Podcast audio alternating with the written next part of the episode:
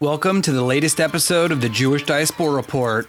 On this episode, we're going to discuss Taglit Birthright Israel and how it engages young Jewish people with the state of Israel.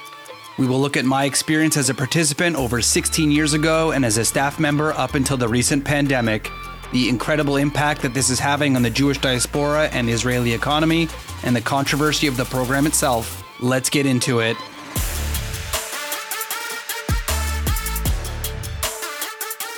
For those of you who are unaware of what Taglit Birthright is, it's a program that was created a number of years ago to try and engage young Jewish people in the diaspora with the state of Israel. Many people who were living in the diaspora really had very little connection to Israel and didn't really know much about it. And a number of philanthropists try and find ways to engage these young people with a trip these trips are usually 10 days where young Jewish people are able to go and explore Israel, the various facets that makes it an amazing country, and be able to meet other fellow Jews along with Israelis and learn sort of what it is to be an Israeli today.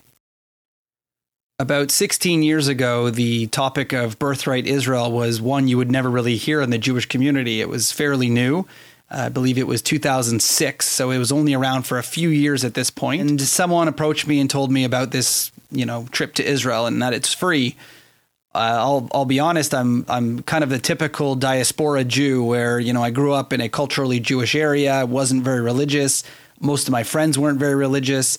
I, I knew of a country called Israel. I really had very little interest in going. It was really interesting because I remember specifically landing in Israel and saying to myself, okay, just nine and a half more days, and then I get to go home. I really honestly didn't care to be there. It was, you know, something that I kind of got convinced to do, but really wasn't that interested. That was for about 24 hours. Uh, once I landed, got off the bus, and started learning about the history, something that I've always been interested in, it blew my mind how much information there was to learn. And from that moment forward, I it really changed my life. I tried to absorb every possible piece of information from my tour guide. I learned so much that I had no idea about my own history and the history of my people. By the time my trip ended and my life had been essentially changed, I honestly was feeling like I needed to go back. I actually did go back pretty quickly afterwards to go and explore on my own for anyone who has gone on the Birthright Israel trip, you realize it's like a a crazy whirlwind where you sort of get a little taste of every aspect they can they can try and give you, but you don't really get to go in depth too much into any one particular thing. I spent a month in Israel just exploring and learning as much as I could, visiting places I hadn't seen the first time and going back to places I already had seen. Being a lover of history, one cannot understate how incredible of a country this is that there is so much history around. And finally, when I returned home, I really felt that I needed to continue my learning. I actually ended up trying to do some studying on my own, and eventually I got into university to study Jewish history and biblical studies because I just couldn't get enough information a number of years later, I ended up meeting with some people from Birthright who suggested that I try and lead trips. And I always wanted to give back to the same program that had changed my life in such a dramatic way. As a leader, I just honestly loved being able to impart some of the knowledge that I had learned and, and wanted to know when I was in Israel. I took really a great pride in trying to connect these young people to the state that I had once been connected to by my leaders. And one of my goals was always to get to know my participants as best I could in order to try and make sure that they were able to see the side of Israel that would most interest them. And I felt honestly that I was able to relive my first experience in Israel through them. I got to see the tears at the Western Wall. I got to really honestly get to see the amazement on people's faces when they got into the Dead Sea for the first time and could float.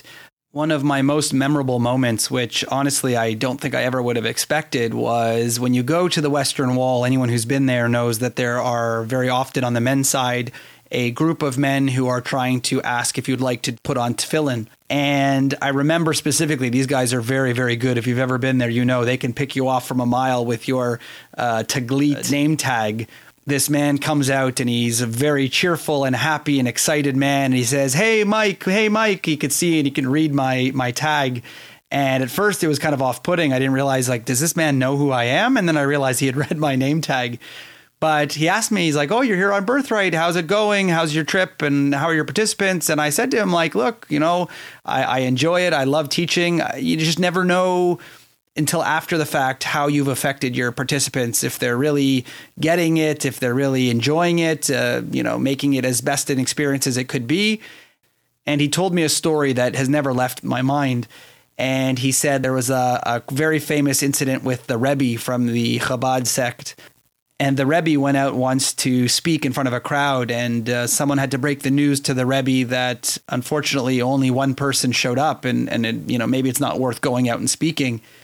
And the Rebbe apparently said, I'm not only speaking to this person, I'm speaking to this person and their children and their children's children. And I don't know why, in that moment, standing at the Western Wall in front of this amazing, amazing place, uh, I broke into tears because it affected me that I, I realized sometimes that I had been leading, you know, let's say hundreds of, of people to, to Israel and reconnect them with their Judaism and, and, and with the state. But I never thought of the long term impact that I'd be having on the Jewish community as a whole.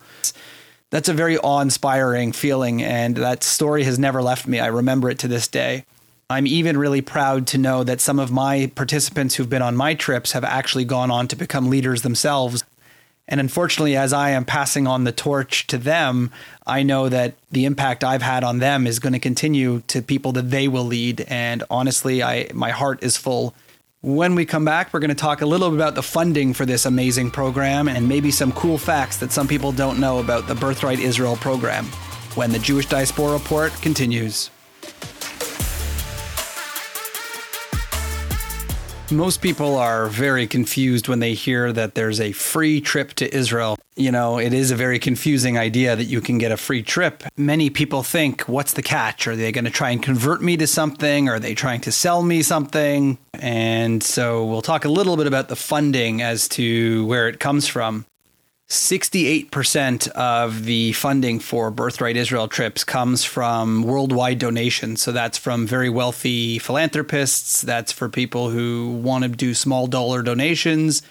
These donations could be made by these philanthropists for various reasons either their support for Israel, the Israeli economy, for Judaism, and making sure that the next generation appreciates and supports the Israeli state the second largest place where funding comes from is the state of Israel itself, of course. Uh, 28% comes from them.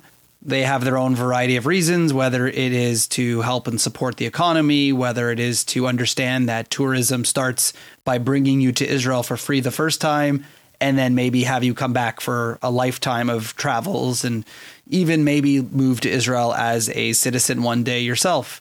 I know a lot of people do immigrate to Israel after going on a birthright trip. Some people study abroad. Some people just love the country so much and they stay. Of course, the first step is actually going to Israel for the first time. 4% of the donations come from local federations. The last 3% is the Jewish Agency for Israel, who likes to seed friendship between Jewish communities separated by distance and bring Jews to Israel and help Israelis meet with Jews around the world. Some people may ask, you know, that's a lot of money. And uh, I think the last estimate that I saw from 2019 was roughly $1.5 billion to the Israeli economy that the Birthright program has provided is it really worth the money? Is it uh, fulfilling its goal? And in some surveys, 36% of young Jewish people who went on the trip said they were more likely to get involved in their local Jewish community after coming back from Birthright.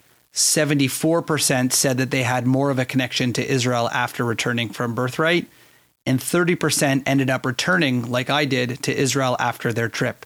So I think that a lot can be said from the testimonials that you will see from people who have gone on it.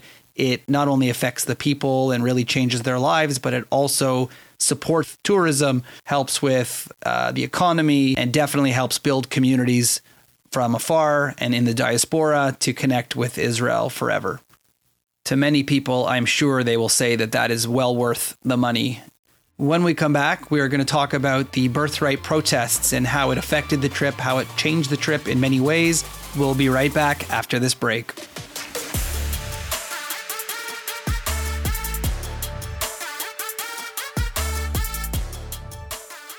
In 2019, I was in Israel leading a birthright trip, and we were given a little bit of a warning about these new protests that were starting as a way of bringing up issues that were happening within Israel and the idea that some protesters had against Israel. The protests began to try and convince people to leave their birthright trip in order to go see what they deemed to be more important sites that were showing the unhappiness in Israel. As a New York Times article said, some activists have protested birthright, saying that these trips erase the experience of the Israeli Arabs and the Palestinians.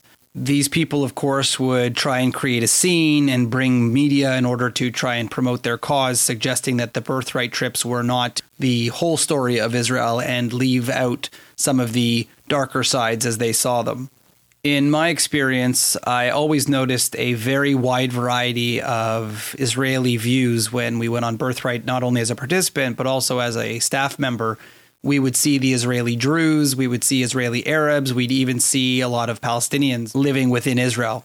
Obviously, there are some logistical and safety issues with the idea of birthright groups leaving the state of Israel and going into the contested West Bank areas. However, there are a lot of ways that they try and engage with these type of issues.